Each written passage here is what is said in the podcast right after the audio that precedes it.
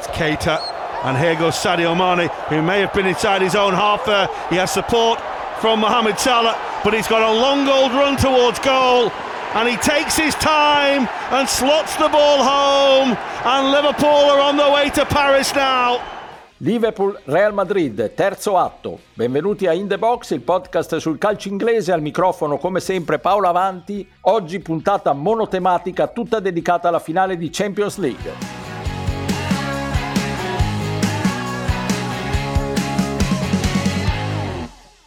I don't believe in revenge.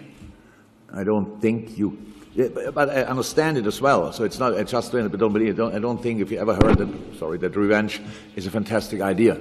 Oh yeah, that's good. Yeah, but we also I understand it, but I'm not sure it's the right thing to do. In Germany, we say you always meet twice in life. So and it, that sounds more as a threat than it actually is. It's just like behave better in the first moment because if you meet again, yeah, you will get the reception. And don't say um, uh, or the reaction. So um, it's all fine between me and us and Real Madrid. It's a football game on the highest level, but it will not happen because what happened in 2018 just will happen if we make the right decisions on a pitch, and I hope we can do it. Con Real non sarà una rivincita, dice Jürgen Klopp nella conferenza stampa a quattro giorni dalla sfida di Parigi. Ne parliamo con i miei abituali compagni di viaggio, Stefano Cantalupi. Ciao Stefano. Ciao, bentrovati. E da Londra Pierluigi Giganti. Ciao Pierluigi. Ciao a tutti. Allora, si diceva atto terzo, Real Madrid e Liverpool si sono affrontate due volte in finale, la prima fu nel lontano 1981, sempre a Parigi, in quel caso il Parco dei Principi, vinse il grande Liverpool di Paisley con un gol di Alan Kennedy ed era un altro calcio difficilmente paragonabile a quello di oggi. Più vicina la vittoria del Real di Zidane sul Liverpool di Klopp quattro anni fa a Kiev 3-1 per gli spagnoli, ricorderete l'infortunio di Salah a inizio partita e poi la doppietta di un Super Bale. È passato un bel po' di acqua sotto i ponti da quel giorno e rispetto ad allora, stavolta Stefano sembrano i Reds i favoriti. Che, sei d'accordo? Sì, è quello che avevo detto anche dopo le semifinali, nonostante il cammino pazzesco del Real Madrid in questa Champions League, perché comunque ha eliminato tutte squadre che erano candidate, insomma, almeno nella fase di eliminazione diretta ha fatto fuori tutte squadre che potevano legittimamente ambire a vincere questo trofeo. Non so se cambierà tantissimo rispetto alla partita di Kiev, però ovviamente cambia l'età dei protagonisti, insomma il Real Madrid ha tenuto alcune delle sue colonne come Benzema e Modric, per i quali gli anni sembrano non passare mai, Cross e tutti gli altri, anzi Benzema se vogliamo sembra più forte adesso di, di, quello che era in un periodo passato, anche perché doveva dividere il palcoscenico tanto per cominciare con Cristiano Ronaldo, ma anche con altri big della rosa. Dicevo, non so se sarà così diversa perché tutto sommato c'è una certa continuità tra Zidane e Ancelotti come allenatori. Zidane è stato, diciamo, ha imparato da Carlo all'inizio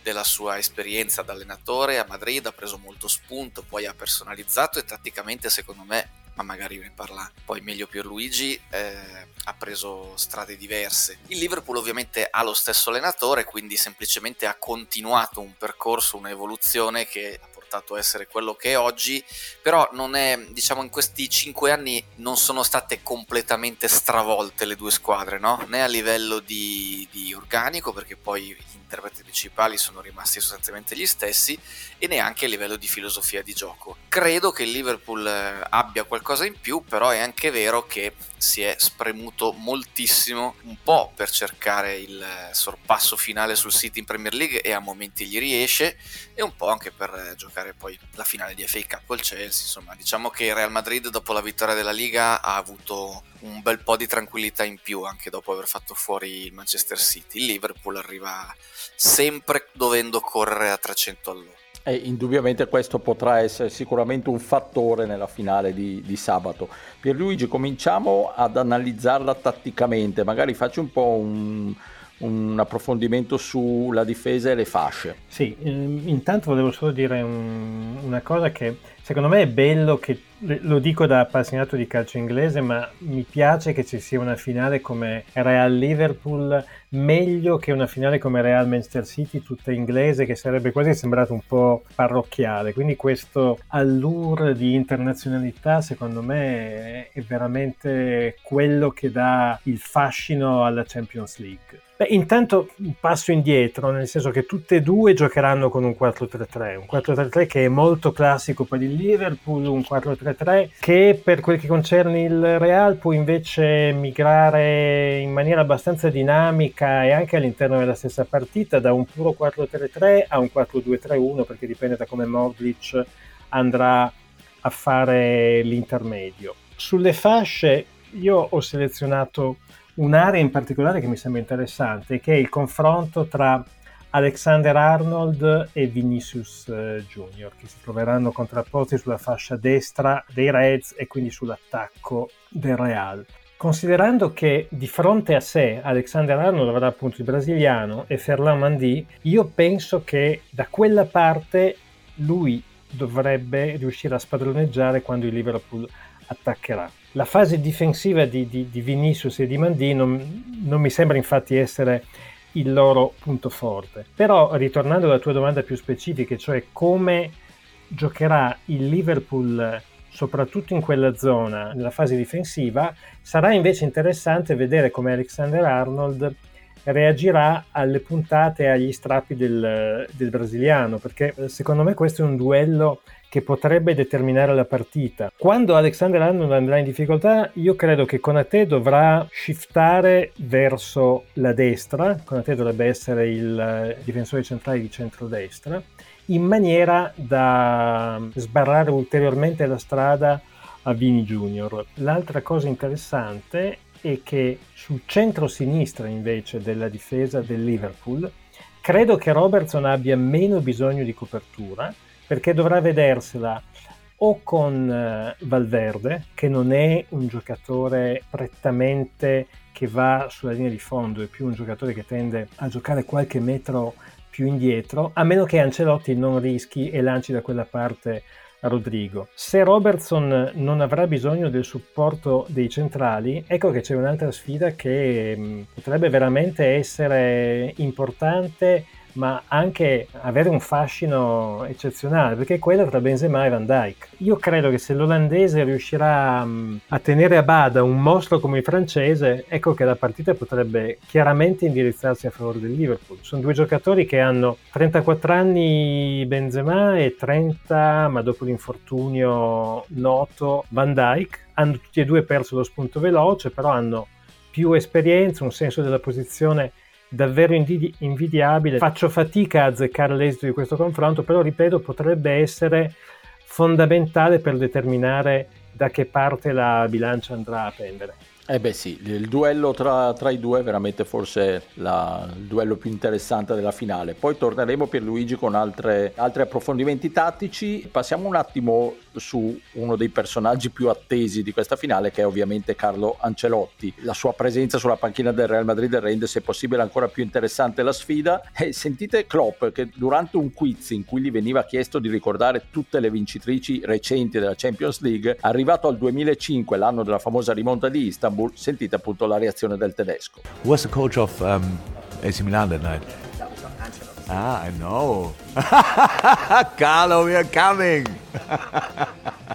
Carlo, stiamo arrivando, dice sorridente Klopp e lanciandogli la sfida, ovviamente molto scherzosa, molto leggera come tipico di Klopp.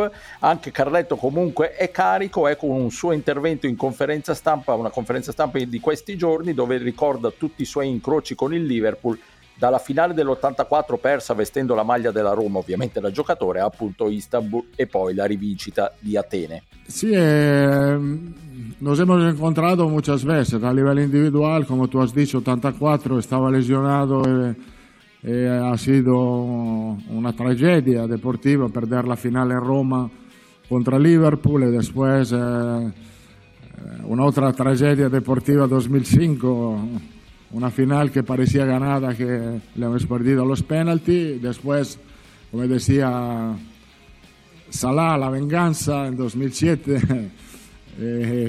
y ahora otra vez. Yo es un club que respeto porque yo creo que una de las cosas más bonitas de, de mi carrera deportiva ha sido ver eh, como el Bernabéu, Anfield, que empuja, empuja, este equipo, el ambiente que tiene, eh, eh, es una cosa más bonita. Y después eh, he pasado dos años en Liverpool al otro lado, eh, la rivalidad, una rivalidad muy grande, le he pasado muy bien con Everton. Hemos tenido el año pasado la suerte de ganar en Anfield el derby después de 21 años, entonces E visto che stiamo parlando di Ancelotti, sentiamo il nostro corrispondente da Madrid, Filippo Maria Ricci, che ci introduce questa finale vista dalla Spagna. A Madrid, dopo l'incredulità, ovviamente c'è la grande attesa, no? questa squadra che non muore mai, questa squadra che sembrava fosse già eliminata col Paris Saint-Germain, poi col Chelsea, poi col City, e che invece si ritrova a giocare no? la quinta finale in nove anni 10 semifinali in 12 anni, non perde una finale dall'81 e uno dice, ma chissà quante ne avrà giocate. Beh, sono 7, 7 vittorie consecutive. È una squadra che sembrava un po' a fine ciclo e che invece mischiando giovani leoni e vecchi che non vogliono essere vecchi è riuscita ad arrivare in questa maniera roccambolesca e incredibile alla finale. Cerca il successo numero 14 con un allenatore anche lui a caccia di record, no? Ancelotti che veniva dato per finito per le sue esperienze col Napoli e poi con l'Everton, qui ha trovato un, diciamo, una nuova giovinezza, è l'unico ad aver vinto no, i cinque campionati più grandi d'Europa e adesso cerca, è la sua quinta finale, cerca il quarto successo, già è l'unico ad averne tre eh, con due squadre diverse perché Paisley e Zidane hanno vinto con lo stesso club ed è probabilmente la miglior stagione della carriera di Ancelotti, carriera lunghissima, no? non ha mai avuto eh, il campionato più la finale di Champions, quest'anno al Madrid è riuscito a ottenerlo, è tra l'altro una stagione di, di pace, amore veramente, eh, di grande, mm, dire, di grande ambiente, grande atmosfera in sala stampa, in campo, al lavoro, no? quindi con, con, i giocatori, come diceva lui giustamente ieri, non si è lamentato nessuno quest'anno.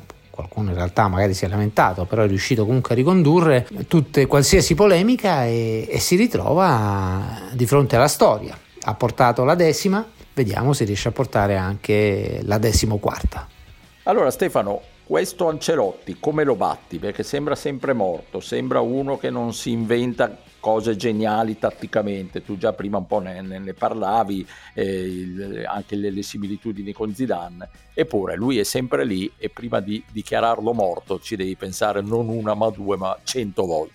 Difficile riuscire a avere la meglio in situazioni come queste, in partite come queste, a questo livello di una competizione come la Champions League, su uno come Carlo Ancelotti, che ha l'esperienza, vabbè, è una banalità, nel senso è chiaro, stiamo parlando di un allenatore che ormai ha tantissimi anni di panchina alle spalle, quindi non, questo non, non stupisce. Quello che secondo me ha in più di tanti altri è la capacità di crederci senza scomporsi anche quando la situazione non è assolutamente favorevole alla sua squadra. Dà sempre l'impressione che aspetti quell'episodio favorevole che cambia anche l'inerzia mentale di una partita. Insomma, quella col City credo le, le batta tutte da questo punto di vista. Insomma, era veramente il Real Madrid dalle corde, era una squadra che sembrava destinata a uscire anche perché di fronte c'era una versione del City che non eravamo neanche abituati a vedere con questo tipo di, di solidità, di, di, voglia anche di sacrificarsi, di rinunciare per un attimo alla loro fluidità di gioco per cercare di essere più concreti. Eppure è bastato poco, è bastato un episodio e la partita si è rimessa in bilico. Devo dire, a questo punto della competizione avere un allenatore che ti infonde questa capacità di crederci tutto sommato senza, senza andare in difficoltà mentale fa tanto perché il Real Madrid non è una squadra fatta di soli Benzema, non ha più giocatori alla Sergio Ramos che magari si motivano da soli, si stanno tranquilli da soli, si caricano da soli, si tirano dietro tutto il gruppo. Ha questi giocatori, ma anche alcuni giocatori giovani come, come come, come Junior, insomma è una squadra che ha bisogno secondo me di una leadership che infonda anche una certa serenità e un allenatore che fa come fa lui, cioè si gira verso Marcelo che è in panchina o Cross chiede chi faccio entrare secondo voi, insomma dà l'idea proprio di, di poter togliere un po' di quel nervosismo che ovviamente c'è a questo, a questo livello. Poi ovviamente ci ha giocato un po' su sul discorso di devo cercare di fare in modo che il Liverpool non raggiunga il Milan a quota 7 vittorie del, trofeo, tra l'altro 7 più 6 fa 13, quindi Real Madrid per capire un po' la grandezza di questo club rispetto ad altri grandissimi club mondiali, insomma ha lo stesso numero di Coppe dei Campioni della la seconda sommata con la terza. Questo dà l'idea, insomma, di, di quanto sia complicato poi giocarsi una finale di Champions League contro il Real Madrid in gara secca. Per chiudere, se proprio ci deve essere un modo, secondo me, è quello di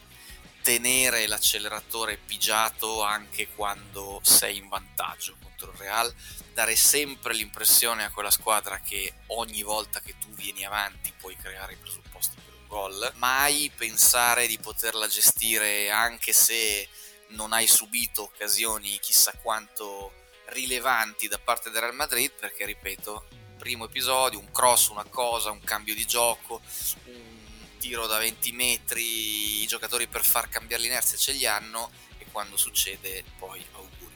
Eh sì e a proposito di quello che dicevi sul Milan e Ancelotti sentite Ancelotti che spiega cosa gli dicono gli amici milanisti. È un equipo histórico jugar esta final eh, una final con ellos es, es algo especial También es el equipo que ha ganado seis eh, Champions. Eh, mis amigos milanistas me dicen, no déjale ganar porque llegan a siete come Milano, entonces tengo una motivazione extra per questo partito.